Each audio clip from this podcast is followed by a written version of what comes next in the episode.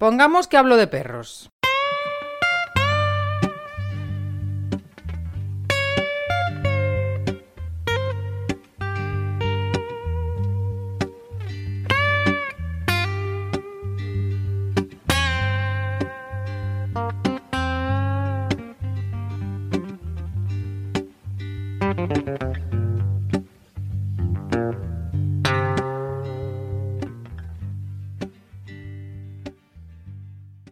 Alicia Torrano y Luis Baibona son dos personas que hace poquito empezaron un proyecto que lo llaman El perro limón. En ello llevan la educación canina a un paso más eh, para integrar no solamente el perro, pero también a nosotros mismos en el entorno eh, natural que, vivimos. Em, y lo llaman educación canina ambiental.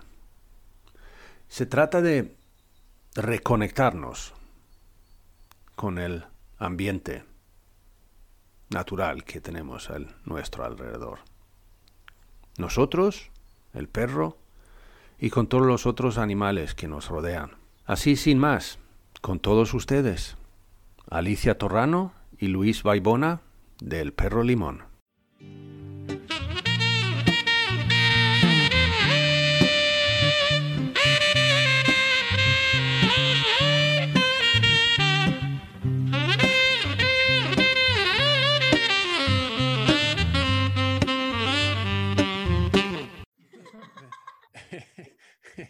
Em, pero vosotros tenéis un proyecto, el perro limón. ¿Cuánto tiempo lleváis con ello? Pues realmente empezamos como tal, vio la luz en agosto del año pasado. Vale, vale. Entonces, Pero ya llevábamos, muchos años ya también pensando cómo lo, cómo lo podíamos hacer. Que de primeras, sí, sí, de primeras era pues un proyecto así un poco de educación canina, pero no sabíamos cómo hacerlo y al final ya en agosto vio la luz y, y ahí estamos. el, confinamiento, creo que fue la señal de decir, vamos a, a, ponernos las pilas y con la tontería ha pasado ya un año. Sí, sí, claro.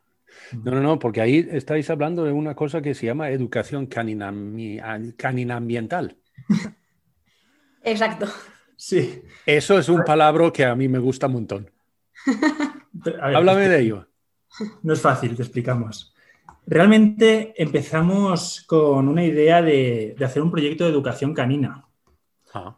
Lo que pasa es que siempre se nos quedaba una espinilla de, que nosotros teníamos un conocimiento sobre otras especies y una forma de vida, una forma de ver la vida de la relación con otras especies hmm. que pensábamos que de algún modo esto podía ayudar también en el proyecto para ayudar a las personas y a los perros y al final al mundo en general. Hmm.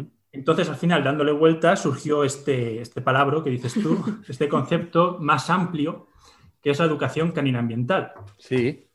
Con este concepto, lo que queremos abarcar son tres aspectos. El humano, el perro y el resto de especies que también conviven con nosotros en el mismo entorno. Pero claro, estos tres conceptos realmente desde nuestro punto de vista, forman parte en realidad de un conjunto. realmente estamos hablando de los seres vivos que forman parte de un ecosistema. Claro. En el momento empezamos a, cuando comprendemos y profundizamos en cada uno de los tres aspectos por separado, comprendemos la complejidad, comprendemos el conjunto y comprendemos el lugar que ocupa cada una de las especies dentro del conjunto. Y a hmm. medida que conocemos el conjunto, empezamos a comprender y a conocer el equilibrio que hay dentro de él. Y conocer este equilibrio es importante para lograr una convivencia en armonía, que al final es lo que estamos buscando nosotros. Así muy resumidamente. Sí. no, vale, si vale. La educación canina no era compleja, pues ya la educación canina ambiental, pues un poco más. Ha sido un, resumen. Para nosotros no era fácil explicarlo y transmitirlo, ¿no? Pero bueno, así a, bote pronto es. Porque, no, porque lo que, lo que pasa es que a mí, por, de, inicio, lo que a mí me entra directamente es que tiene sentido. O sea, tiene sentido. Lo que pasa es que desgraciadamente nosotros tenemos, o sea, que el ser humano hoy en día en esta sociedad tenemos una vida que está totalmente desconectada, desconectada de, de, de, como tú estabas diciendo, que realmente se trata, vale, de tres, ¿cuántos dedos tengo yo aquí? Vale, de tres, ¿no? Eh, eh, eso, el humano, el perro y otras especies, ¿vale? Pero como tú acabas de decirlo, Luis, o sea, que somos uno. Claro, es que al, final... somos, al final somos polvo de estrellas. O sea, todo, todo. Claro, al final es eso, es que nosotros como humanos somos una especie más y como decía Luis, estamos, que formamos parte del mismo ecosistema, por lo cual es que como tú dices, tiene sentido comprender realmente las relaciones que hay entre todas esas, especies, entendiéndonos a nosotros también como una más. Pero claro, lo que dices, que sí que es verdad que bueno, pues con el estilo de vida y todo eso, pues al final nos hemos ido desconectando un poquito y a veces se nos olvida ¿no? que, nosotros también formamos parte de, este todo y hay que volver, que es lo que nosotros decimos, que es un poco como donde nosotros queremos llegar, a reconectar. Y ya, porque muchas veces decimos, ay, pues quiero desconectar, pero ya, ¿desconectar de qué? ¿Es desconectar o es reconectar? No, porque usando el concepto este de especie, al final, si somos una especie más, nosotros también vivimos en conexión con el entorno, por lo cual nosotros hablamos mucho de eso, de, de reconectar. Yo suelo decir, a veces, perdón, sigue. Yo suelo decir que, vale, yo subo con los perros míos al monte aquí, ¿sabes? A simplemente disfrutar y dando vueltas con ellos. Y entonces yo digo a la gente, tomar un momento también durante el paseo de este estilo, ¿no? No, no cuando vas por la ciudad con la correa y tal, entonces a lo mejor no. Pero cuando estás en la naturaleza, tomar un momento y, simplemente yo me siento en el monte a, disfrutar de las vistas y, los perros hacen lo mismo de su forma, ¿no? Em, y tomamos un, un, de bajar el ritmo, digo, también baja el ritmo con tu perro, ¿no? Pero bajar el ritmo y tomar un poquito de intentar coger un poquito de la... entrar en esto, ¿no? Y como uno me dijo a mí, sí, ya, vale, pero tú haces eso para escapar de la realidad. Oh, claro. Y entonces yo dije, no, primero dije que sí, pero lo que pasa es que luego pensé un poquito y dije, no, es al revés. Exacto. Es al revés. Ahí, ¿cómo empezamos a enlazar esto con la educación canina? Porque al final surgió de la educación canina. Realmente la pregunta sería, vale, pero entonces en conectar, ¿no? Lo que estamos haciendo es reconectar con el entorno. ¿Cómo nos está ayudando dentro de nuestra relación con el perro? Bueno, pero es que, en cierto modo, cuando empezamos a, conocer y a reconectar, que es lo que estamos diciendo, con las especies y el entorno que nos rodea, realmente nos estamos acercando a la percepción que tiene el perro del entorno que le rodea. Y eso nos ayuda a empatizar. Hmm. Es decir, realmente hablábamos de un conjunto. O cuando conocemos el conjunto, nos empezamos a dar cuenta y a ser un poco más conscientes de la complejidad. Cuando nos, cuando nos empezamos a dar cuenta y vemos que realmente todo es complejo, es cuando nos empezamos a cuestionar. Cuestionar nuestra relación con otras especies, empezando por aquella con la que quizá la mayoría de, de humanos, de personas, conviven, que es el perro. Por lo tanto, ya vamos en un buen camino hacia esa educación canina ya empezamos a cuestionarnos sobre nuestra relación con el perro y empezamos a cuestionarnos cómo de compleja es y cómo percibe él el mundo y cómo lo percibimos nosotros. Porque al fin y al cabo nosotros somos una, somos una especie y el perro es otra especie, sí. que convivimos juntos. Sí, bueno, y eso nos ayuda, ¿no? Esa parte de más de reconectar, de parar un poquito, bajar el ritmo, observar lo que tenemos eh, a nuestro alrededor, eh, nos ayuda mucho en, la relación con ellos porque a veces que es como que nosotros estamos eh, eh, eh, en otro lugar. Y lo que tú decías de la realidad, ¿no? Bueno, me, escapo de la realidad. O es al revés. Claro, es que volvemos a la realidad. ¿Qué rol tenemos nosotros como humanos en este entorno, en este ecosistema? Estamos dentro. Entonces ahí en, relación con el perro es el primer paso para mejorar nuestra relación con ellos. No, eso que estaba comentando ahora Alicia está muy enlazado también con nuestro bienestar. Claro.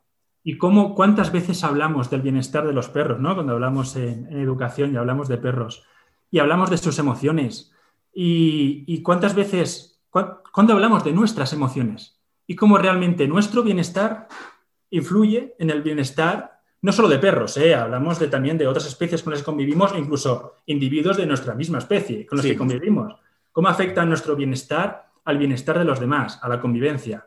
Entonces, esto mismo, sea el simple hecho de, de sentir y reconectar con el entorno que nos rodea, ya influye en nuestro bienestar. Muchas veces creo que no somos conscientes, ¿no? Que nuestro cuerpo nos dice, cuando llevamos una temporada de trabajo, de, estar constantemente en este mundo humano en el que vivimos, como el cuerpo, y nosotros mismos lo decimos, necesito desconectar.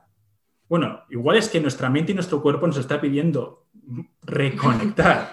volver, un poquito, volver un poquito a esos inicios, que es un poco donde vamos, ¿no? Pues esa parte, pues un poco de observar, de ser consciente de dónde estás, de qué especies tienes alrededor, de cómo te influyen, de cómo influyes tú. Y al final lo que nosotros queremos despertar, ¿no? Con esa parte más de otras especies y del entorno, es el despertar un poquito esa curiosidad, esa curiosidad por conocer más, por descubrir. Y, ahí es donde empieza pues esta parte interesante de, ¿no? De ¿qué me vas? ¿De qué me sirve a mí yo conocer el resto de especies? Yo es lo que me, ¿qué me aporta? Pues este es el primer paso. Te aporta, no hay muchos estudios que ya lo dicen, que esa parte ¿no? de contacto con la naturaleza, de incluso tocar la hierba, ¿no? de sentir un poco vivir, acorde, ¿no? pues igual también con las estaciones que van pasando, pues eso ya tiene unos beneficios. Eso no lo decimos nosotros, eso ya está muy estudiado, Pero, pero es real y ese es el primer paso. Y bueno, lo de las estaciones, que hay veces que, ¿Qué pasa? Que hay muchas especies que, no hablando un poco ahora de eso de reconectar, que realmente el resto de especies, si nos paramos a observar, viven realmente las estaciones como son. Viven el invierno, la primavera, el todo. Nosotros a veces no, ¿no? Pasan las estaciones y es como, uy, pues qué frío hace en invierno, a ver si viene el buen tiempo. Pues ya ha llegado el verano. Ay, pues qué calor, ahora que pase el invierno. Ya, pero sí, el resto de especies, realmente hay un periodo de cría, ¿no? Hay un periodo en que hay más recursos o menos recursos. Pues esa parte no es la que igual hay que descubrir y vivir un poquito más esa manera que nos ayuda. Es como eh, normalmente, o sea, en el día a día, una persona, un humano, está pensando más que ya se acerca la primavera, quizás esté pensando, se acerca la Pascua, ya viene verano, me quedan vacaciones, ha pasado la Navidad, el fin de semana, lunes, el fin de semana, lunes, el fin de semana. Una percepción temporal muy humana. Es una percepción en la que realmente estamos perdiendo eh, un poco la noción de lo que pasa a nuestro alrededor. Realmente es algo que nosotros hemos creado, hemos creado para nuestro, para nuestro funcionamiento ¿no? como sociedad, lo cual está bien. Pero ¿hasta qué punto hemos perdido la noción de todo lo demás? Sí, bueno, porque eso, por ejemplo, con el tema de la naturaleza a veces pasa, comentabas algo al principio, de, ay, bueno, pues yo voy en mi vida, ¿no? Y luego el domingo pues me voy un rato a la naturaleza, ya desconecto, recargo pilas y vuelvo. Ya, pero es que igual no, no es exactamente que nosotros estamos en un lugar y la naturaleza está en otro. Es que hay que, hay que empezar por esa base, de comprender que realmente nosotros ya estamos dentro de esa naturaleza y que vivimos. Ay, qué pequeñito. Qué bonito.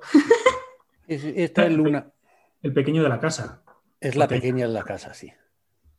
No, está, claro, pero no, no es únicamente, o sea, que nuestra sociedad o nosotros de que tenemos problemas de conectar con la naturaleza, también es eso que, como tú acabas de comentar, Luis, eh, el de, del fin de semana y luego viene el lunes, o sea, que tenemos el domingo, levantarse el domingo y directamente decir, jo, mañana es lunes. ¿Cómo afecta eso, verdad, a nuestro día a día? Es decir, ya, vale, pero hoy es, hoy es domingo. Exacto. vivimos en el futuro, vivimos en el futuro ah. constantemente. Sí. Que es por eso que vivir un poquito, ¿no? Como de este modo de vida, ¿no? De la educación canina ambiental, un poquito conectados con el resto de especies, en el presente, nos ayuda realmente, como decía antes Luis, a vivir un poco más, pues como vive el perro, ¿no? Que el, perro al final vive el presente en relación a lo que está a su alrededor y, ya. De hecho. Y muchas veces decimos, perdón, ay, miramos a nuestros perros y decimos, qué bien vives. Yo de mayor quiero ser perro. Es que puedes vivir también un poco de esa manera. Desde luego hay obligaciones que hay que cumplir, pero hay ratos que no hace falta irnos súper lejos, ¿no? Cuando hablamos de entorno de otras especies y de vivir un poquito más en ese sentido, más conscientes de lo que nos rodea, no hablamos de irnos a Australia, ¿no? A descubrir otro lugar, pues es que hablamos un poco de, nuestro entorno de alrededor y es que España, por ejemplo, es... Quizá, quizá, ese sea un matiz importante mm. cuando hablamos, cuando, cuando iniciamos el proyecto, ¿no? Y teníamos esta mentalidad de que queríamos aportar también nuestro conocimiento sobre otras especies, también teníamos muy claro que queríamos dar luz a toda esa fascinante y gran biodiversidad que tenemos a mano.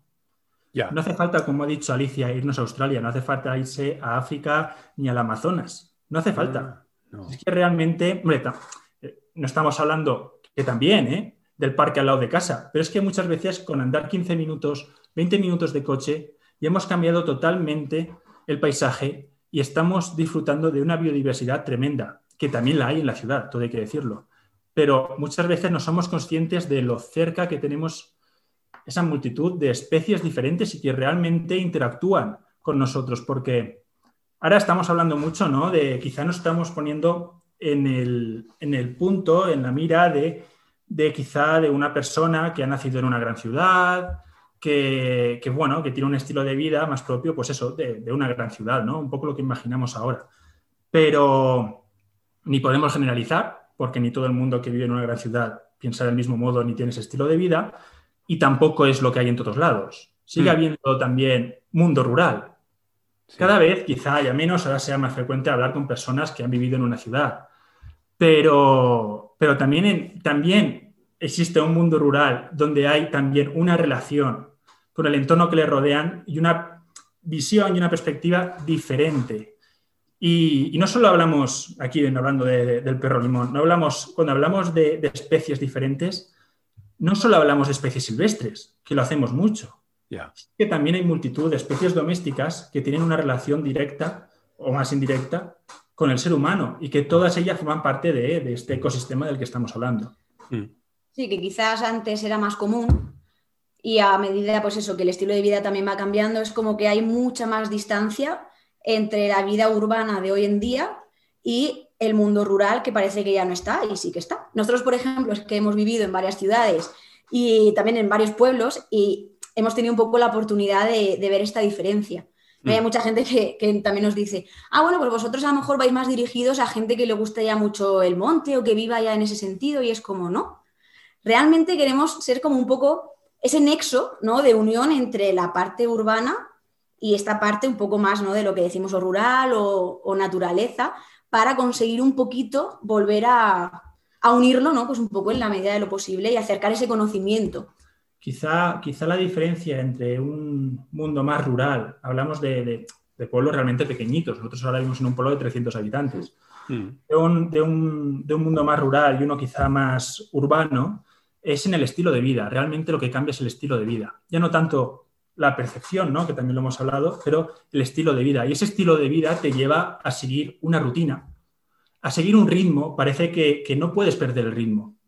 Parece que si pierdes el ritmo te descolocas, te descuelgas de la sociedad. Estás obligado constantemente a estar con unas preocupaciones, con unas obligaciones, con el trabajo, con esa relación con los humanos, con la imagen, pam, pam, pam, pam. Ese estilo de vida que se da más en una zona más urbana que en una zona más rural. Y ese estilo de vida es, quizá ese cambio, ese estilo de vida a esa, bueno, más propio de, una gran ciudad, es el que parece que nos está empujando a ir desconectándonos poco a poco cada vez más de ese entorno del que hablamos, ¿no? De, hmm. en el que vivimos. Claro, de ahí la necesidad que teníamos un poco, ¿no? Como de acercar esto, lo que decíamos antes de la realidad, de acercar la realidad y, de, volver a esa conexión realmente es lo que decimos siempre, conexión, conexión, conexión.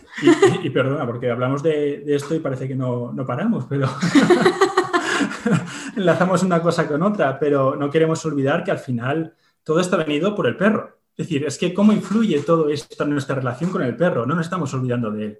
Es que realmente cuando hablamos de, esa reconexión, es como realmente todo esto, todo este conocimiento nos está, está influyendo en, en nuestra relación y en nuestra comprensión del perro y por lo tanto en la convivencia. Claro. Sí, sí, no, porque de eso también yo le he dicho en alguna ocasión de que yo creo que el, problema que tenemos hoy en día con nuestros perros viene de después de miles de años de convivencia simplemente entre el humano y el perro. Y luego de repente había un humano que se dio cuenta que, espera un momento, yo puedo, yo puedo enseñar a este perro a hacer cosas por y para mí. Y me puede ayudar en un montón de tareas. Y ahí cambió la visión sobre el perro. Ya no era simplemente un ser que convivía conmigo.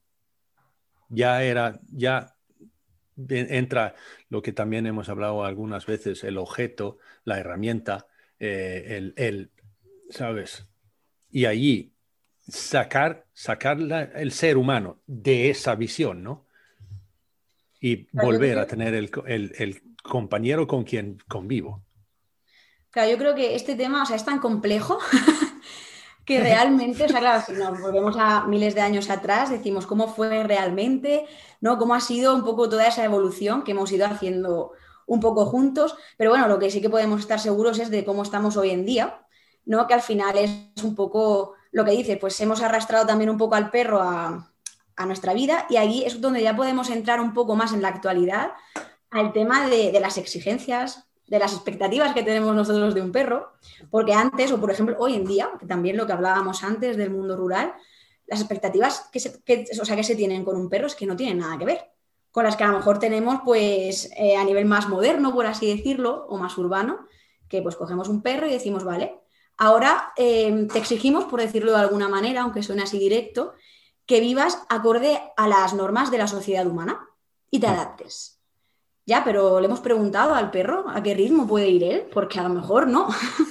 y lo hemos escuchado, porque ahí es donde aparecen, pues bueno, pues para lo que mucha gente puede ser algún problema de conducta, no decimos, vale, pero vuelo un poquito a los inicios, a lo mejor hay que comprender al perro realmente como especie, por supuesto como individuo, Mm. Pero, primero, como especie, ¿cómo percibe el mundo el perro? ¿Cómo se comunica? ¿no? ¿Cómo te está expresando algo?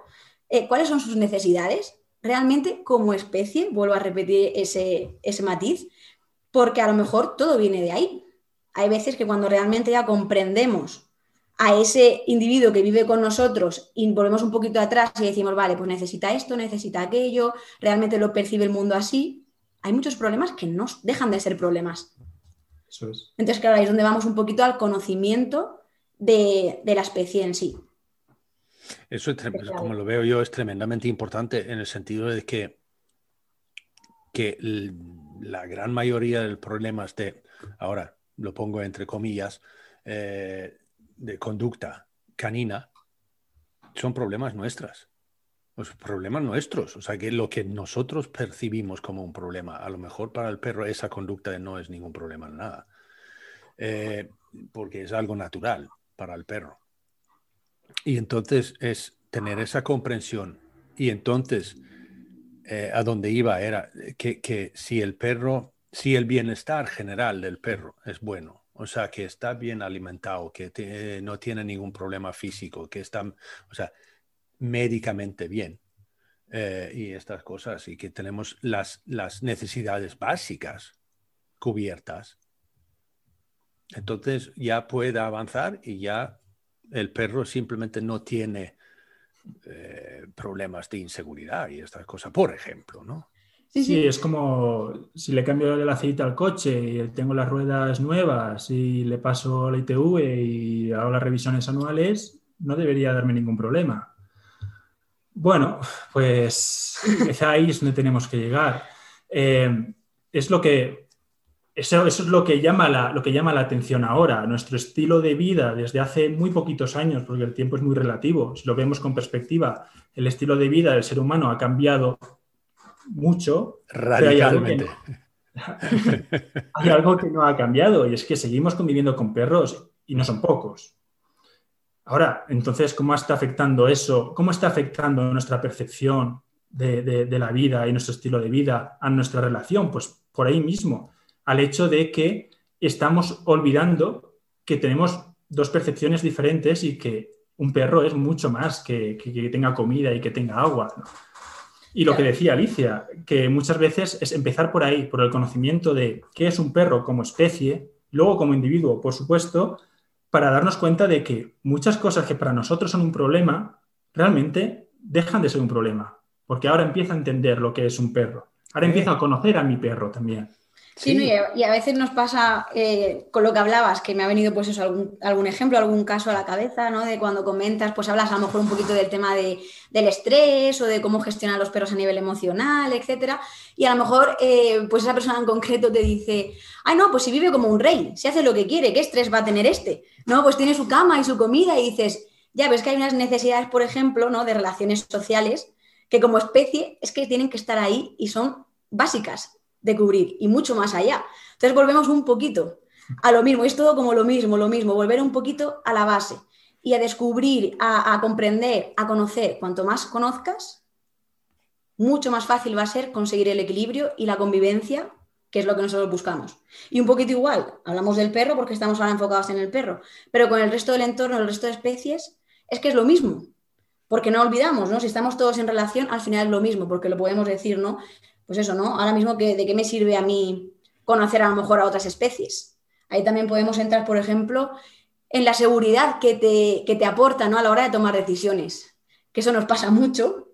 También nos lo ha preguntado últimamente gente, ¿no? A lo mejor de, pues es que cuando voy con el por el monte y encuentro un ciervo, ¿qué, ¿qué hago? Porque a mí me da miedo, ¿no? Me viene y me puede hacer daño y es como, es que volvemos un poquito a lo mismo.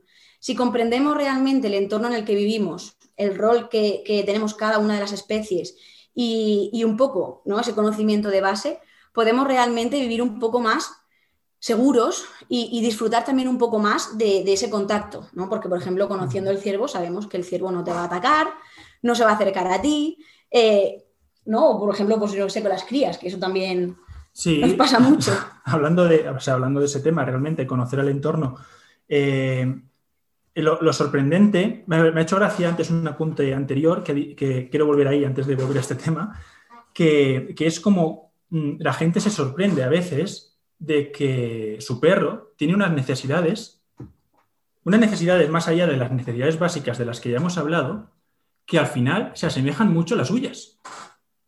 Ah, estrés. Estamos hablando de estrés en perros. ah, pero que necesita contacto social. Ah, hombre, sí, en cierto modo lo sabíamos, pero nunca nos habíamos parado a pensar en eso. Me ha hecho gracia ese apunte, ¿no? Porque parece que intentamos eh, arreglar cosas, problemas. a la gente le, llamamos problemas, pero lo ponemos entre comillas, desde luego, con el perro y realmente mm, no somos conscientes de que hasta nosotros mismos tenemos cubiertas esas cosas, a veces, ¿no? Volviendo a ese tema del, del humano, ¿no? Es, nos sorprendemos, pero a veces ni siquiera nosotros mismos como humano, que por eso está el humano en la ecuación, nos conocemos a nosotros mismos y nos preguntamos si nosotros tenemos cubiertas esas necesidades. Este, eso, en eso, es un, eso es un puntazo, porque lo que yo suelo, o sea, yo predico mucho, o sea, que la, confianza, eh, que, que, la relación que tenemos con el perro debería estar basada en la confianza, como cualquier otra relación realmente, porque si mi mujer deja de confiar en mí, se rompe la relación. Eh, eh, vamos. Eh, pero, y, en todo eso yo hablo sobre lo que el, círculo de confianza, ¿no? O sea, que empieza por mí, yo puedo confiar en, luego, o sea, yo necesito mostrar confianza en mi perro para que el perro pueda llegar a confiar en sí mismo y luego una vez que se tiene confianza en sí mismo, eso significa que puede mostrar confianza hacia mí, y hemos vuelto a mí, ¿no? Pero todo empieza conmigo. O sea, que yo necesito poder confiar en mí mismo primero, antes que nada. y allí muchas veces tenemos el mayor problema, porque, porque es allí donde fallamos. Y creo que es lo mismo en lo que estáis diciendo vosotros. O sea, que si queremos conectar con todo lo demás, o sea, que no podemos pedir a los ciervos que conectan conmigo, ¿no? Tiene que empezar con, conmigo, ¿no? Claro, al final está todo conectado y por supuesto la parte humana, que por eso para nosotros es un factor tan importante, es que lo que tú dices, ¿no? Por ejemplo, la confianza tiene que empezar por mí, pero para mm. que tú mismo confíes en ti mismo, tienes que conocerte también. Si tú no te ah, conoces... Ya, es ahí a donde voy. Claro, hay humanos que no se conocen a sí mismos, ¿no? Aquí estamos hablando mucho del conocimiento, conocer a tu perro, al resto de especies, claro. Pues hay que volver a nosotros. Claro, justo Cuando yo me conozco, sé realmente eh, pues, cómo soy, qué me gusta, qué no me gusta, cómo me, cómo me comporto, qué cosas me afectan, cómo influyo yo eh, eh, en, mi perro, cómo me, influyen a mí las cosas, un poquito pues todo esto, ahí es cuando realmente yo voy a poder ¿no? Eh, pedir también respuesta en el otro. Es como ponerse por la, mañana, te levantas de la cama y te vas al baño y te miras al espejo y dices, ¿tú, tú quién eres? o sea, en, realidad, de verdad, ¿quién eres? O sea, ¿te conozco? ¿De verdad? Y hacer un poquito de interiorismo, ¿no? O sea que... Total. No, eso no es, eso es poner los muebles en un sitio y otro, ¿no? Interiorismo. vale, no, pero interiorizar un poquito. Primero preguntarnos, como tú dices, quiénes somos y luego ya preguntarnos a nosotros mismos otra vez, ¿qué me gusta? ¿Qué no me gusta? ¿Y qué, rol tenemos aquí en este mundo? ¿Qué rol? Para, conocer el rol tengo yo que conocerme a mí como humano, claro, y hay veces pues eso que a lo mejor buscamos fuera ciertas cosas que hay que buscarlas en nosotros mismos para poder realmente empezar pues este ciclo, ¿no? Y nuestro ciclo al final es humano, o sea, humano, perro, resto de especies, es que es totalmente una rueda que va de un sitio a otro, de otro a otro y están continuamente en, conexión, por lo cual para ese equilibrio todos los factores tienen que estar bien cuidados, hmm. empezando por nosotros, por supuesto. Equilibrio, yo creo que al final la palabra es, equilibrio. Y volviendo al, tema que decía ella de, que el hecho de que conocer el entorno nos aporta seguridad, el hecho de a nosotros nos gusta viajar con nuestros perros, a mucha gente le gusta pasar tiempo, tiempo de calidad con sus perros, ir de aquí para allá. Y el hecho de, conocer el entorno que nos rodea nos ayuda a tomar decisiones porque nos aporta seguridad. Y también todo esto forma parte de lo mismo. Y como el hecho de que nosotros nos sintamos seguros a la hora de tomar decisiones porque sabemos que son las buenas para nuestro perro que nos acompaña y para nosotros, influye al mismo tiempo, todo está conectado con nuestro bienestar, con nuestra relación, con, nuestra manera de, hacer y de pensar. Eso es, hmm. Sí, sí, no, total. Y con el ejemplo que es que me he quedado un poco ahí, que es que además me lo preguntaron el otro día, por ejemplo, de las crías. ¿no? Ahora que se acerca la primavera, que ha pasado alguna vez, eh, con las crías, por ejemplo, de ciervo o de corzo o alguna cosa así que dicen, uy, pues ¿qué hago? ¿No? ¿No? Como esa inseguridad un poco de, pues realmente no tengo ese conocimiento de, de lo complejo que es el, el entorno en el que estoy, a lo mejor voy por el monte y me encuentro eso y es que yo no tengo ni idea de lo que tengo que hacer. Y además voy con mi perro y ¿qué hacemos? me gustaría aportar un, dato muy positivo que creo que tenemos que hacerlo y es que en general la gente tiene muy buena voluntad. Eso lo vemos. Es verdad que no podemos generalizar y hay de todo. Pero generalmente hay muy buena voluntad y en el caso, por ejemplo, que contaba de ahora que viene la primavera, además es un tema que se repite ahora durante los años, un tema que saca mucha gente porque es importante, el hecho de, eh, el ejemplo que ha puesto de encontrar una cría de corzo o, mm. de ciervo en el monte escondida. Mm, si tienes el conocimiento, o sea, puedes tener buena voluntad y pensar, se ha perdido, le ha pasado algo, llamo a la Guardia Civil, lo cojo, si tengo suerte y lo conozco, lo llevo a un centro de recuperación, etcétera, etcétera. Eh, realmente, si conocemos el entorno, además son especies que realmente hay muchas, es decir, que, hay muchos individuos, es una especie muy común a nuestro alrededor, donde mm. vivimos generalmente aquí en la península, sabemos que pues, probablemente esa cría esté escondida porque su madre está de aquí para allá comiendo y sabe perfectamente que está ahí y no tiene ningún peligro, simplemente tenemos que avanzar y dejarla tranquila. Y seguir el camino que ese conocimiento ¿no? que también queremos aportar sobre el entorno nos ayude en, el día a día y sea bueno tanto para nosotros como para nuestro perro, como para, como hemos dicho, ¿no? el mundo que nos rodea. Es un poco la idea. Sí, sí, porque las crías, por ejemplo, pueden estar incluso más de un día. Sí, Mientras que su mamá, por ejemplo, va a buscar comida y va volviendo.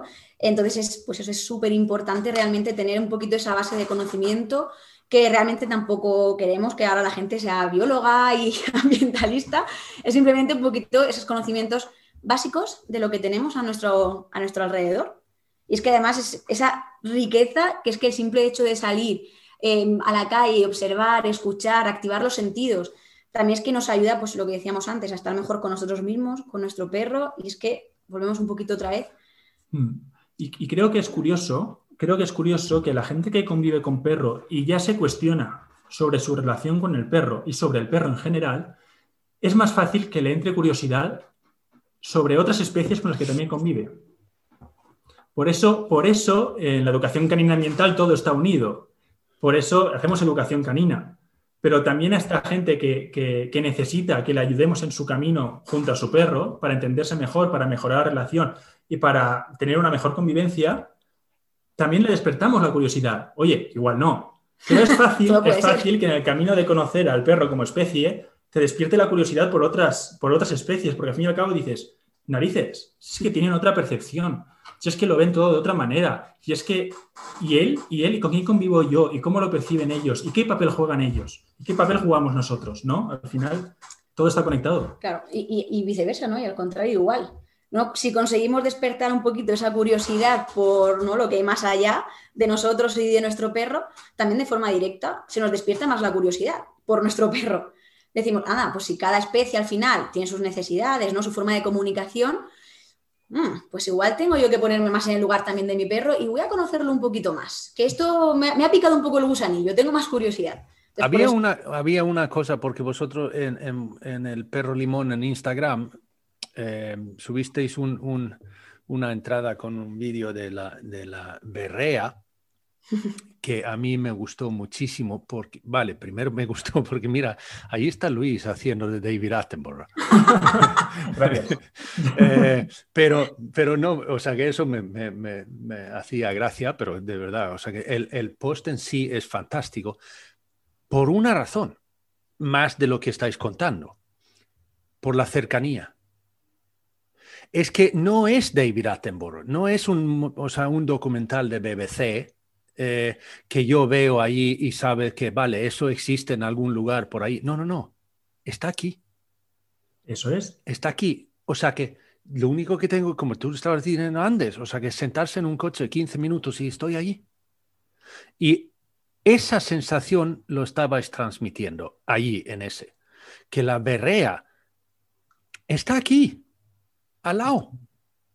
Y puedo simplemente salir un poquito y lo tengo y puedo conectar con eso. Y esa cercanía me parecía maravilloso, o sea, casi me emociono. maravilloso, de verdad. Y recomiendo a todo el mundo ir a, ver, si no, sigue la cuenta, pero ir y ver esa entrada de la berrea. Eso fue tremendamente bonito. Esa fue una de nuestras primeras publicaciones y quizá fue eh, de las primeras que dijimos, vamos a dar ese toque. Eso es cuando dijimos, no lo va a entender la gente. O sea, esto en una cuenta de perros. claro, nuestra impresión fue, bueno, ya lo entenderán a largo plazo, no pasa nada, pero tenemos que dar ese toque. Además coincidía, bueno, para que no lo sepa, la berrea es la época del celo del ciervo, emiten unos sonidos muy mm. potentes, unos berridos, que además es comunicación. Claro.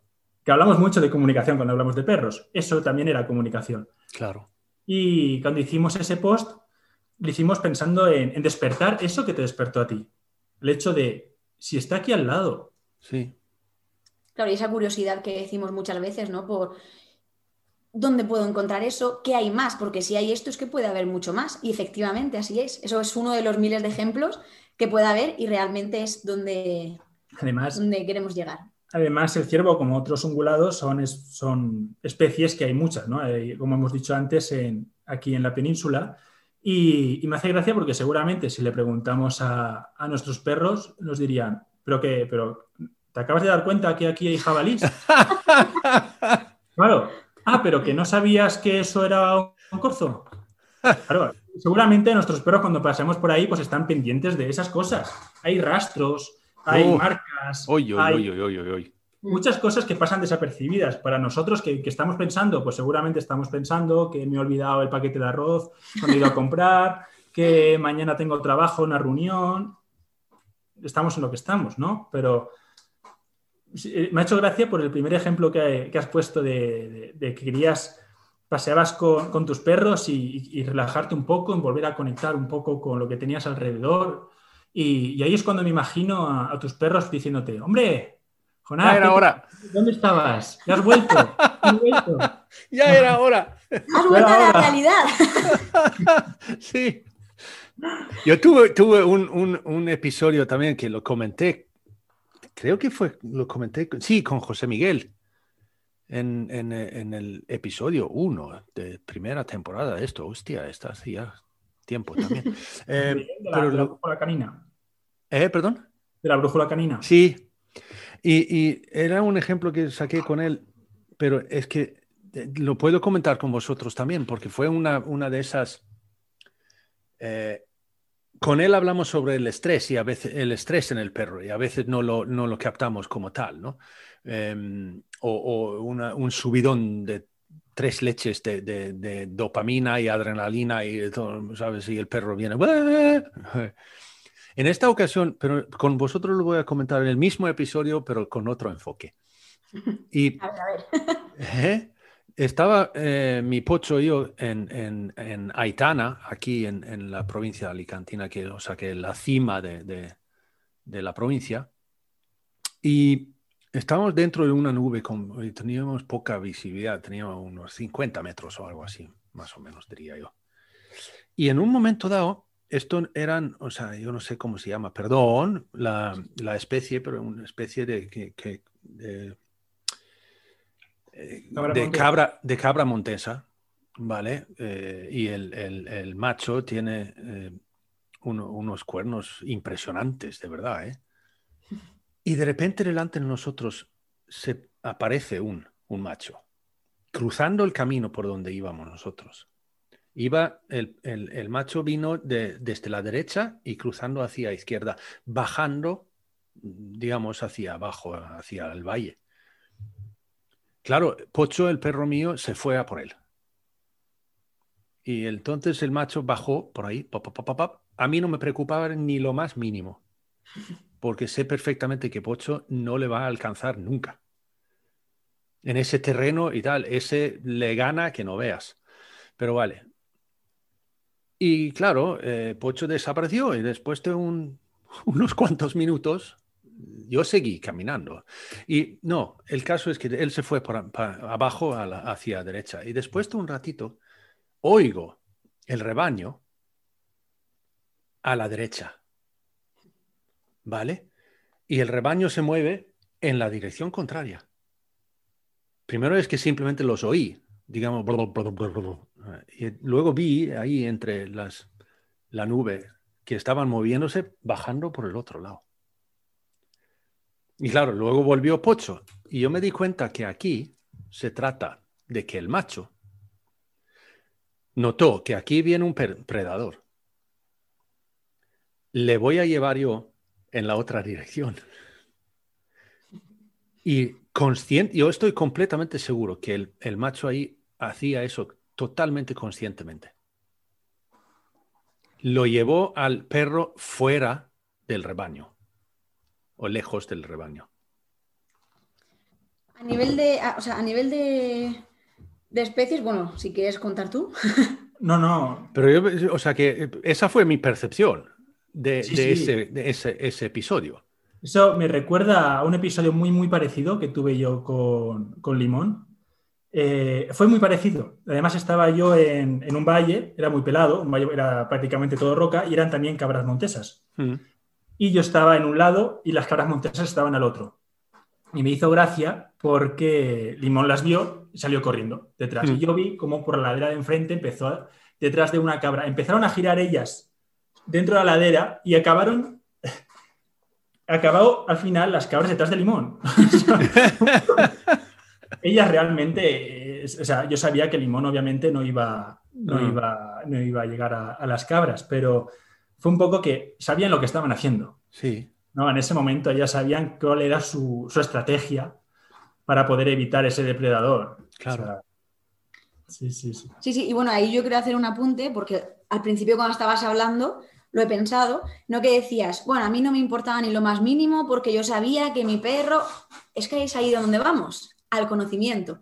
Tú eras plenamente consciente de las limitaciones también de tu perro en ese terreno o porque sabes que la otra especie también pues tiene mucho, ¿no? Eh, en ese sentido se mueve mucho mejor y ahí puedes mantener la calma, que eso también ayuda a tu perro. Y bueno, por eso lo de siempre decimos, ¿no? A nivel de conocimiento.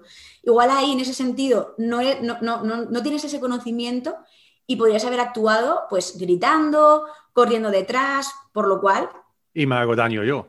Te haces daño tú, e influyes en tu perro en un sentido que a lo mejor no es el que buscas y a lo mejor también entramos ¿no? en cómo estamos influyendo en haciendo todo esto en las otras especies que están ahí y que pues realmente igual iban a moverse en otro sentido o pues como pasó al final entre ellos, como sea, se entendieron y ya está, y no pasó nada. Después también es importante ese, ese conocimiento. Aquí me gustaría hacer un matiz que aparte de este conocimiento, cuando hablamos de perros y entorno, este conocimiento que aportamos además, ¿no? De conocer más sobre allá donde vamos y allá donde estamos, eh, también nos ayuda a tomar decisiones a la hora de compatibilizar el hecho de que convivimos con un perro y que también estamos en un entorno. Y compatibilizar también para saber cuándo debemos respetar. O sea, obviamente hay que respetar siempre, ¿no? Pero es importante conocer el entorno en el que estamos porque, y las especies que están en él, porque nosotros, como, bueno, como el humano que convive con el perro, somos responsables de él allá donde vamos. Muchas veces nosotros nos gusta y hablaremos en redes sociales y en otros sitios del hecho de viajar con perro y también irnos a sitios donde nos gusta a nosotros mismos, que es parques nacionales, parques naturales, a muchos sitios, humedales, donde disfrutamos de la biodiversidad, pero también tenemos que conocerla para saber en qué momentos tenemos que actuar nosotros como humanos para que sea compatible el hecho de poder estar nosotros allí con nuestro perro y el respeto y la conservación del entorno en el que estamos. Hmm. Y saber cuándo realmente algo es más importante o es menos importante. Conocer nuestro perro, el entorno y conocernos a nosotros y saber cómo actuar, claro. No, no, no. lo único eh, que además ahí era una zona que yo sabía, por ejemplo, porque aquí en esta zona tenemos bastante jabalí. Sí. Y eso ya hablamos de otra cosa. Entonces, cuando yo voy con mis perros y los suelto, les, lo, lo, llevo a un sitio donde, o sea, que sé que no hay tanto jabalí porque el jabalí puede hacerle mucha pupa al perro. mucha. Sí, sí. Claro, si, si es que es, lo mismo, es un poco conocer, si vamos a salir a pasear, a ver si es el entorno donde siempre estamos, bueno, es más fácil conocer ¿no? lo que tenemos. Hay veces que a lo mejor nos alejamos un poquito más, pues es simplemente eh, observar, porque hay veces que a lo mejor viendo huellas simplemente ya sabes que ahí puede haber esa especie. Ante la duda, si no lo tenemos claro, perro atado y ya está pero tenemos que ir a ese conocimiento. Si no lo sabemos identificar, es cuando realmente nos podemos meter en una situación que a lo mejor no sabemos cómo salir o lo que tú dices, pues a lo mejor ves, hay un jabalí, hay crías y a lo mejor el perro está ahí, pues ahí pues igual. Es otra cosa. Sí, sí, sí. ¿Fuisteis vosotros que pusisteis también una entrada sobre las hojas de los árboles? Si lo conocíamos, ¿fuisteis vosotros? Puede ser, hemos, en el reto a lo mejor vive el otoño, hablando un poco también de las de antes. Porque yo recuerdo, había, había uno de estos y yo tengo que decir que me fui, sentí bastante orgulloso después porque solo fallé uno. Pero tiene mucho que ver también eso que vosotros estáis predicando y que me gusta. Eh, por ejemplo, ahora que lo has dicho, Alicia, las, las, las, huellas, ¿no? De los que paseamos por ahí y vemos huellas y no tenemos ni zorra idea de qué es. O sea, pero vamos a ver, o sea que debería estar, deberíamos estar un pelín interesados en qué hay, ¿no? O sea que vale, aquí hay unos cuantos árboles y arbustos, pero vale, pero qué, qué árbol es este? Ah, ni idea. ¿Sabes? Pero ayudar a la gente, porque sinceramente creo que tienes razón cuando hablas de eso, eh, Luis, de, de que yo creo que sinceramente que hay Simplemente se trata de despertar. Despertar la curiosidad. Tú hablas de huellas, pero es que eh, muchas veces ni siquiera se ven, aun estando ahí, porque no nos fijamos. Es cuando tienes esa curiosidad, cuando empiezas a mirar al suelo, empiezas, te das la vuelta y dices, uy, ¿y este arbusto que hay tanto aquí? ¿Pero esto qué es? Eso, eso es, ahí está lo. Sí, sí, eso sí nos lo comenta mucha gente que dice, ahora salgo a pasear y es que veo de todo. Veo huellas, veo no sé cuántos pájaros, ahora resulta que me he enterado que hay zorro, que yo no lo sabía. Y es un poco eso, una vez que ya tienes esa curiosidad, es cuando realmente empiezas a descubrir este mundo y, ya ves cosas por todos sitios. Luego ya vas así con todos los ojos, bueno, todos los sentidos activados, y es cuando de verdad empiezas el, ¿no? a descubrir. El, caso es que siempre lo hemos visto y lo, estamos viendo. Siempre ha estado ahí. Pero no, no lo registramos. Eso es. Es como yo, hice un experimento una vez con, con mi hijo, que eh, me prestó, no recuerdo lo que era, pero lo que me prestó una cosa. Y claro, después de unos días me, me dijo, oye, ¿me vas a devolver eso? Y digo, pero si está ahí. o sea, lo había puesto en un sitio que no lo esperaba, ¿vale? Pero él pasaba por delante por lo mínimo cuatro o cinco veces al día. Y ya habían pasado seis días. O sea que por lo menos 30 veces había pasado por delante de, la cosa esa. Yo digo, lo has visto. Lo has visto. Lo que pasa es que no has registrado porque no lo esperabas en ese sitio. Claro. Es que, a ver, también son estrategias, ¿no? Si, si realmente detectáramos todo lo que tenemos a nuestro alrededor a nivel de información, tendríamos una explosión de cerebro, por lo cual eso es una estrategia. ¿no? Vamos seleccionando y al final nos quedamos con la información que pues, para nosotros ha sido importante en algún momento de nuestra vida.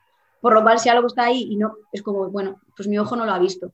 Y con esto lo que hacemos al final es entrenar un poquito la observación.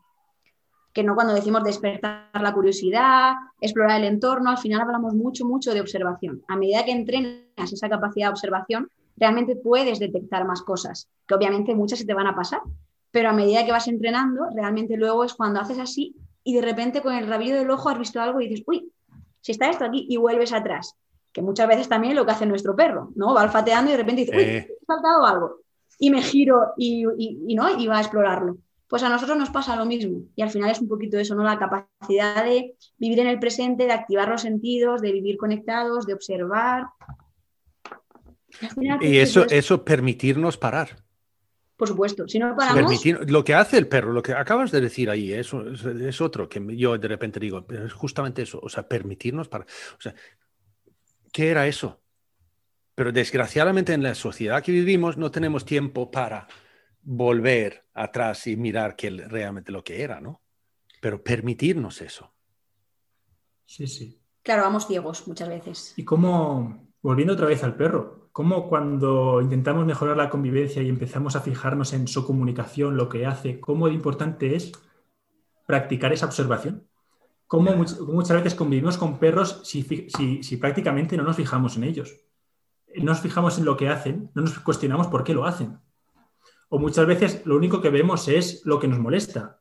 Y entonces es cuando ya nos empezamos a decir, tengo que darle una solución a esto, porque Claro, mi perro ladra cuando tal y cual, ya, pero no te has fijado ni qué hacía antes, ni por qué lo hace, no te has preguntado, ¿no? ¿Dónde viene todo esto?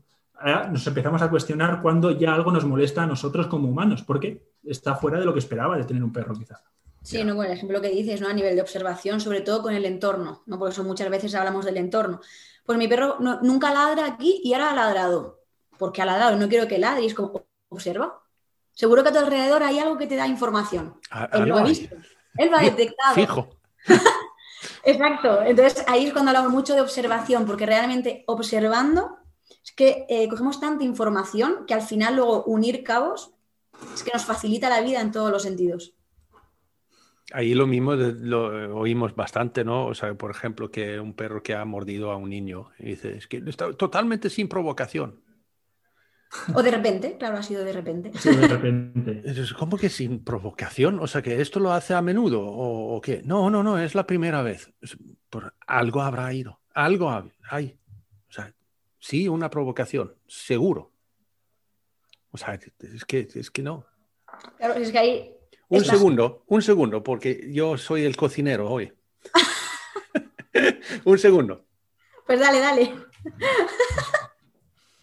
Qué bueno. Pones el horno a 120 grados, por fin, y metes la esa. ¿Lo, pongo y lo meto directamente? Sí.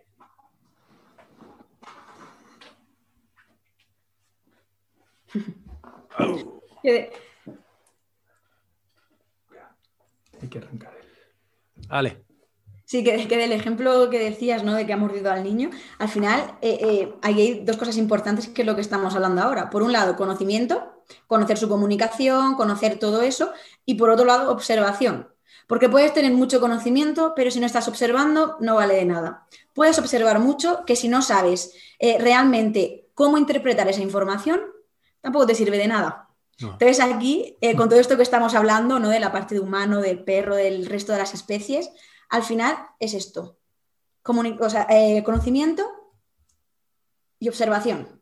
Lo unes y ahí tienes la clave. Yo tengo un ejemplo de ello también, de, que cuando empiezas a observar, ¿no? Es que cuando yo eh, entré en el, mundo de, las señales de calma, y es que de repente, oh, uh, o sea que se, lame el hocico, eh, está bostezando, eh, está rascándose, está girando la cabeza, está... Y yo me metí en ello de tal punto que me fijaba tanto en los detalles que perdí el contexto. Y me di cuenta de repente, o sea, que yo suelo decir a, gente, está muy bien, está muy bien conocer todas estas señales, está muy bien saber de ellas y todo, pero no te obsesiones. O sea, especial, están, yo necesito, o vosotros, o sea, nosotros en nuestra profesión es, fundamental. Pero tú como, como persona simplemente conviviendo con tu perro, lo que tú necesitas saber más que nada es cuando el perro comunica contigo. Cuando te está hablando a ti, porque como también alguna vez hemos hablado de ello, de que hablamos mucho con los perros, pero escuchamos muy poco. Escuchamos poquito, sí. Pero lo que dices al final, es que es eso, de qué nos sirve identificar todas las señales, ¿no? Si luego tampoco las podemos interpretar, porque ya no es solo las identifico. Por un lado, sí, no hay que obsesionarse, desde luego, porque hay veces que pasa, entonces ya nos quedamos ahí y estamos poniendo tanta atención que al final el perro realmente está eh, nervioso, está pendiente y realmente estamos provocando nosotros, ¿no? Que esos conflictos en la convivencia.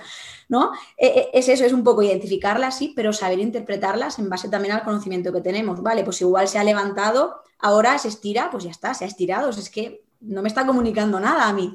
Entonces, claro, ahí es un poquito eso, el saber, entre el conocimiento y la observación, saber realmente hacer una, adecuada interpretación, tanto del perro como de todo lo que nos pase. No, no, no, es que, por ejemplo, o sea, que no, no nos hace falta saber cuando mi perro se cruza con otro de enfrente, que viene de frente, el perro mío me está comunicándome a mí que no me mola ese perro ahí, porque lo que pasa es que ahora mismo está soltando unas hormonas que, eh, tal, y que no me mola nada, nada, así que yo preferiría dar una vuelta hacia derecha y si te parece con un 15 metros de distancia y tal, no hace falta que conozca ese lenguaje del perro. Basta con hablar indio. Sí. Eso es. No, perro allí no mola ir para derecha. Tenemos, la película avanza, tenemos que ver la película, la película avanza. Si nos fijamos tanto en los detalles, a veces queremos saber todos los detalles ya, pero la película ha pasado y ya, ya no te sirve de nada conocer los detalles. Sí, luego, bueno, también ahí hay otro matiz, claro, porque aquí a nivel de matices es la percepción, porque a lo mejor desde la percepción humana tuya en ese momento es como, bueno, si ese perro que viene enfrente es muy majo, es como, me tiene que caer bien a mi perro y a lo mejor tu perro te está diciendo, como se acerque lo mato. Claro, eh, ahí no tenemos que mirar desde nuestro punto de vista y, ah, no, pues si ya está, nos saludamos y ya está. No, no, ahí lo que decías tú antes muy bien, hay que escuchar. Igual a tu perro en ese momento, a lo mejor ese perro, pues en otro momento le caería bien o incluso ya se conocen y hoy justo no le apetece. Escuchar, observar, escuchar y luego, por supuesto, respetar lo que te está comunicando tu perro. Para mí hay una señal, yo no sé, pero hay una señal de comunicación directa conmigo que yo veo en los míos clarísima. Cuando no se encuentra bien, están mucho más pendientes de mí. O sea, están mucho más pegados. Están, pero mucho. O sea, que ya es que como si pierde su, su, ¿cómo se llama eso? Cuando vamos por nuestra propia cuenta. Eh, ah, autonomía propia, digamos. Em, eh, es, que yo tengo un claro ejemplo en mi Nuyana que, sufre de leishmaniosis y, tiene unos bajones tremendos de vez en cuando. Y, yo noto claramente cuando ella tiene, em, está empezando a tener un, un bajón y que a lo mejor voy a necesitar hacer ahora mismo una analítica porque puede ser que necesitamos hacer un tratamiento de pinchazos de glucantime, por ejemplo porque es, que ya, ya le tengo pegada. eso es un detalle súper, súper importante, ¿no? Porque hemos hablado mucho también de conocerlos como especie, sí como individuo, pero no hemos eh, eh, como insistido mucho en ese sentido. Y es que con este ejemplo se ve clarísimo la importancia realmente de conocer a nuestro perro, al perro que, con el que convivimos. Ya no solo al perro como especie, que sí es súper importante, sino al individuo que vive en casa con nosotros. Porque a lo mejor simplemente ese pequeño detalle de, uy, ya la tengo pegada a mí, te está transmitiendo una de información que es que es básica, básica, básica, básica. Además, luego también el conocimiento, tú sabes que tiene esa enfermedad y bueno, ahí puedes también atar más cabos, ¿no? Que por eso pues, es tan, tan, tan, tan importante lo que hablábamos también antes. Hemos hablado también de los detalles, de conocer los detalles, hasta qué punto fijarnos. Tampoco quiero que se malinterprete, porque conocer los detalles, esas señales que hablabas tú, ¿no? señales de calma que generalmente mm. se conocen, son importantes de conocer y de ver. Sí, sí. Pero también es más importante conocer el contexto y ver la película entera, que también hemos dicho, y también mm. en lo que estamos entrando ahora. Nosotros tenemos tres perros y uno se lame, pero es que hay otro que se lame cinco veces con el olor, uno se lame uno, el otro tiende más a hacer otra cosa, el otro tiende más a hacer la otra, el otro tiende a tal, y conociéndolos a ellos mismos, ya sabemos si uno se encuentra mal, si este me está pidiendo que te necesita salir.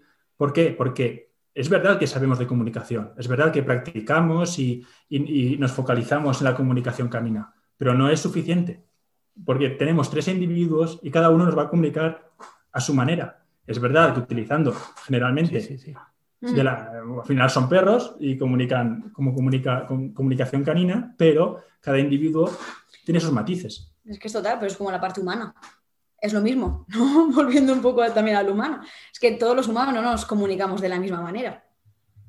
Pues obviamente ahí hay que, hay que entender y comprender muy bien al individuo con el que convivimos para poder identificar un poquito todo esto. Es que esto es un mundo es tan complejo.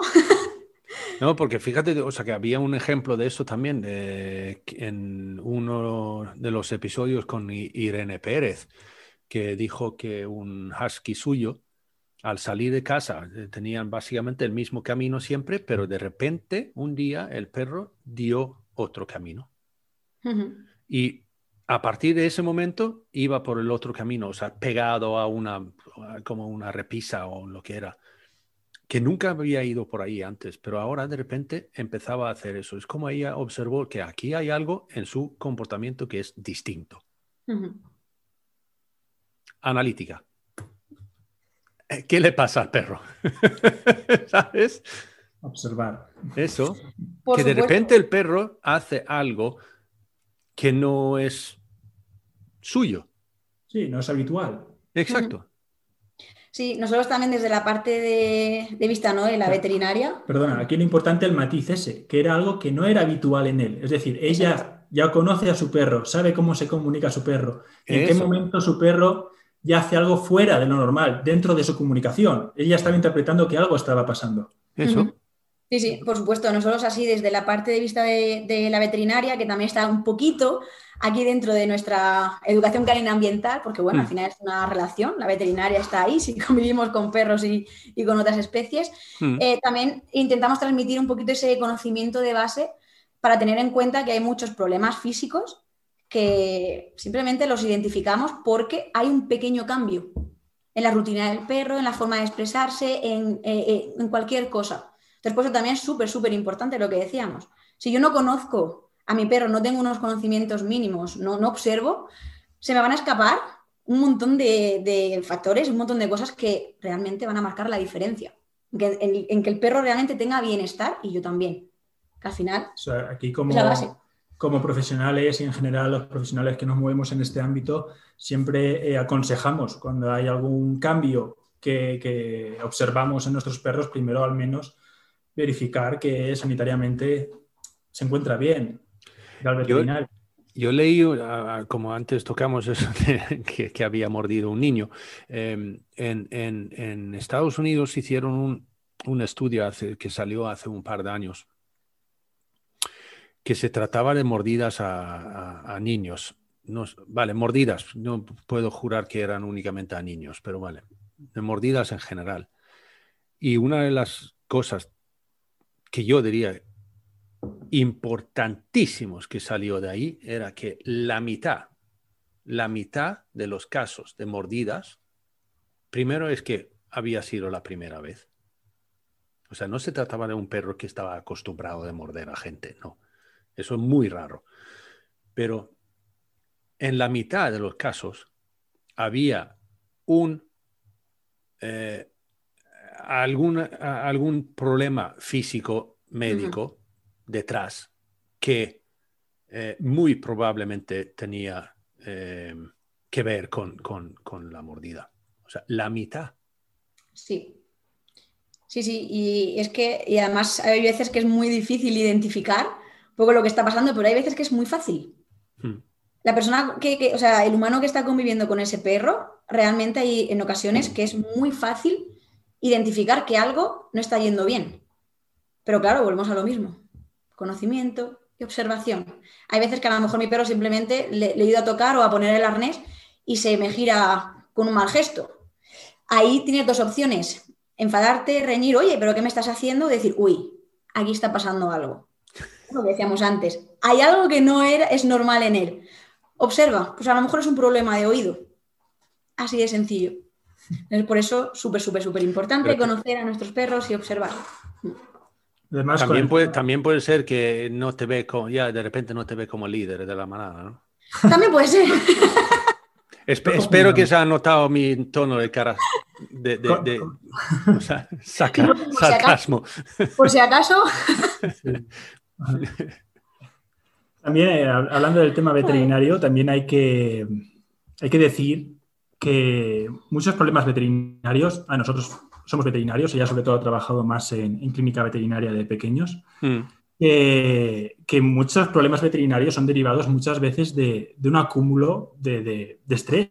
O sea, por mm. ejemplo, ¿eh? es un ejemplo, que al final son, que también está muy enlazado con el tema comportamental muchas mm. veces y con lo mismo, con las necesidades, con entender, con nuestra convivencia. Es decir, cómo algo tan importante como es una buena convivencia y una buena, bueno, conocernos, hmm. una buena relación, puede incluso derivar en problemas veterinarios. Claro, no, yo, yo, a ver si, si lo lanzo aquí, porque como sois veterinarios, me parece interesante, porque yo he dicho algunas veces de que eh, estoy convencido de que la mayoría de nuestros perros eh, encuentran una muerte prematura por culpa del estrés. Ahora que lo llamamos otras cosas, eh, muchas veces lo llamamos que tiene un problema intestinal, eh, que em, tiene problemas coronarios, eh, tiene problemas yo qué sé qué, pero el denominador común es el estrés que está sufriendo el perro. Sí, cada, además cada vez se ve más. ¿No? De que vienen a consulta pues porque tengo problemas digestivos, problemas de piel, un montón de problemas a ah. todos los sentidos. Y, hay veces, pues bueno, que nos podemos quedar en la parte más tradicional, te trato y ya está. Y luego, pues bueno, pues eh, podemos ir un poco por esta línea de, vale, vamos a valorar un poco cómo es la vida de ese perro. Y hay veces que descubrimos, ¿no? Que realmente ese perro no tiene sus necesidades como especie bien cubiertas, que no se, no se le está escuchando como ese individuo, no se le está respetando lo que él necesita, lo que a él le gusta no se le escucha, básicamente, y al final realmente cuando mejora eh, la calidad de vida de ese perro, esos problemas de salud que había ya no están. Y cada vez son más comunes por eso, por lo que hablábamos antes, un poquito del estilo de vida y que los arrastramos con nosotros y ellos ya no saben cómo decirnos que, mejor que nosotros vamos con ellos. Yo tuve un, cierto debate con, con, un medio cliente una vez porque yo le recomendé ir a, una revisión veterinaria, pedir una analítica y a ver el estado físico de su perro. Y resulta que había estado con el veterinario, no en, este momento, pero en otro momento, y el veterinario había recomendado hablar con un profesional de, educación canina para poder ver si así podría arreglar su propio problema físico en el perro. Y ahí llegamos a eso, lo increíblemente entrelazado que e, es, o sea, la vida emocional y la vida física, ¿no? O sea, que las neuronas y todo eso influye, y el intestino, coño, perdón, eh, pero si como mierda, eh, pues me encuentro mal. totalmente, bueno, es que lo de comer mierda al final es que eh, tiene un poco también la misma explicación si no estamos escuchando a los perros, no los, no los estamos comprendiendo, pues no, lo que decíamos, los arrastramos un poco a nuestra vida de prisas de pues, comida rápida. Pues te voy a dar el pienso que realmente pues, es lo más, ¿no? lo, más rápido y ya está. Hmm. Y ya está. y es como, vale, pues igual aquí hay que volver otra vez atrás y mejorar un poquito también eso. Y aquí volvemos a la complejidad. Es como muchas veces tenemos, somos conscientes de cómo de importante es la alimentación en nosotros, Ah. ¿Cómo de importante es el estrés en nosotros? No siempre, pero ya muchas veces lo descubrimos y somos conscientes ahora cada vez más de cómo nos afecta lo que comemos en el día a día, de cómo nos afecta nuestro bienestar, nuestro estrés, cómo afecta nuestra salud.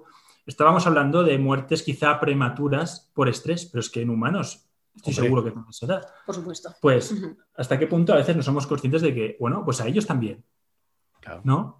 Un puntazo que tuve con Oscar Murguía cuando hablamos de Border Collies. Y él dijo, y yo lo, he dicho después un montón de veces, dentro y de fuera y por todos los lados, infórmate. Infórmate. Y una vez que estás informado, fórmate. Nosotros empezamos incluso por cuestionate. Ya. Es como nosotros lo decimos mucho de cuestionate. Primero cuestionate. Hmm. Tú pregúntate a ti mismo, ¿esto puede ser normal? No, ¿me puede estar comunicando esto? ¿Puede ser? Eh, ay, no lo sé, no estoy seguro. Luego ya pregunta, infórmate y luego ya busca ya tu línea, ¿no? Pero nuestra pelea, casi ya no en el mundo del perro, sino en general, ¿no? Pero que lo hemos volcado también en el perro limón, es esa tendencia de la gente a dejarse llevar por esa opinión que le han inculcado, en todo en general. ¿no? Hablamos de perros sobre dominancia y hablamos sobre, sobre el humano en la naturaleza. Y algo que en este podcast, que al final me ha quedado un pelín la espinilla, que quizá no hemos dado ese giro a que darle, nosotros le damos mucha importancia al hecho de que el humano es una pieza más. Hoy no lo hemos dicho tanto, pero es algo que eh, tiene mucha tiene mucho sentido en el general. Es decir, eh, es, es, algo que se olvida mucho, de que el hecho de que el ser humano también es una pieza más y forma parte del equilibrio, de que todas las especies que hoy en día existen están aquí porque han evolucionado juntas, incluido el humano. Todas las especies, en mayor o menor medida, todas, todas, todas sienten presión por otra especie. Todas. Y ese mismo hecho ha hecho que haya biodiversidad. Si no existiera esa presión entre las diferentes especies, no habría biodiversidad. Y todo eso forma parte de un equilibrio. Si ahora mismo quito el humano del equilibrio, se desequilibra todo. Es decir, es, ahí eso influye en muchos más aspectos que, bueno. Sí, sí, sí, no, por lo que comentabas de, que hay veces, ¿no? La percepción un poco del humano solamente está ahí y hace mal. ¿No? Pues es como, bueno, el humano que no entre dentro de, la naturaleza, que no la toque y que esté fuera. Y es como, no, no, es que donde tenemos que llegar es a ese equilibrio entendiéndonos que estamos dentro. Entendiendo que nosotros influimos. Luego, lo único que hay que tener conocimiento para saber cómo y de qué manera debemos influir, pero influimos porque somos una especie, estamos ahí. Nosotros modificamos paisajes y muchas especies están ahí porque nosotros desde modificamos paisajes, hay agricultura, hay caza, hay, somos una especie más y formamos parte de ello. Y las especies que están hasta ahora aquí están aquí porque ha habido una interacción entre todas las especies que han llegado y han evolucionado juntas. Por el momento en la que no ha coexistido, coexistido junta, ha desaparecido. Es lo que ha pasado. Pero las que estamos aquí porque hemos coexistido. Entonces, en el momento, esto te lo decimos a ti un poco nuestra idea, que eh, choca quizá un poco con la línea que se estaba llevando últimamente con la conservación. Un poco de que mm, nos ha pasado, como yo como veterinario, y luego estudié el máster de gestión de fauna y siempre he movido en ese ámbito, de que mucha gente que va hacia la línea de la conservación va con la idea de no tocar es no dañar. Bueno, espérate, ten en cuenta muchas cosas, ¿sabes? Porque quizá tu contacto forma parte de ello. Es que tú formas parte de ello, ¿no? Hay que saber buscar el equilibrio, obviamente hay cosas. La clave está en buscar el buscar equilibrio. el equilibrio. Porque pues por supuesto que hacemos cosas que igual no tendrían que estar haciéndose, eso, es, innegable, eso es innegable, está claro. Pero la clave está ahí, en no hacer desaparecer este factor, sino integrarlo bien, porque realmente estamos. Y para eso hace falta conocimiento. Conocimiento. Y allí llegamos a poder digamos, llegar a casi finalizar esto, pero se trata de conectar, ¿no? Totalmente, de, entender la complejidad, también para saber que los perros no son a veces tan sencillos como si está pasando algo, pues lo modifico y ya está, sino que tienen mucha información y muchas cosas que contarnos. Y para eso, pues reconectar un poquito con esta vida un poco más en contacto con el entorno que nos rodea, el resto de especies que hay en ellas y tenernos en cuenta también a nosotros. Y ser felices. Al final, con una buena convivencia, lo que conseguimos es ser felices nosotros, que sean felices nuestros perros y convivir en armonía, que es lo que estamos, lo que estamos diciendo. Convivir y, no sobrevivir. Me ha encantado esto. ¿A nosotros también? Sí. Eh, podríamos estar hablando aquí horas. ya, eso, mira. Eh, vale, entonces, si, si alguien le gustaría saber más, ¿cómo contactan con vosotros? Pues ahora mismo donde más activos estamos es en Instagram, mm. arroba el punto perro limón. Mm. Luego también nos pueden encontrar en Facebook por el perro limón. Mm. Y dentro de poco, si todo va bien, eh, tendremos la página web que será elperrolimón.com. O sea, buscar el perro limón, punto pelota. En, algún lugar lo encontrarán. Pues muchas gracias y, nada, seguimos descubriendo. Eso. Muchísima suerte con, el perro limón. Eh, que todo vaya bien, me mola, eh, me mola mucho el proyecto vuestro y, espero de verdad que tengáis éxito en ello. Muchas gracias, Jonas. Gracias y nos vemos pronto. Y ahí está. Educación canina ambiental. Gracias Alicia y gracias Luis. Un placer enorme. Mm, y con ello nos despedimos hasta el siguiente tramo del viaje de Pongamos que hablo de perros. Y mientras tanto, visita la página web pongamos que hablo de. Muchas gracias y hasta pronto. Saludos peludos.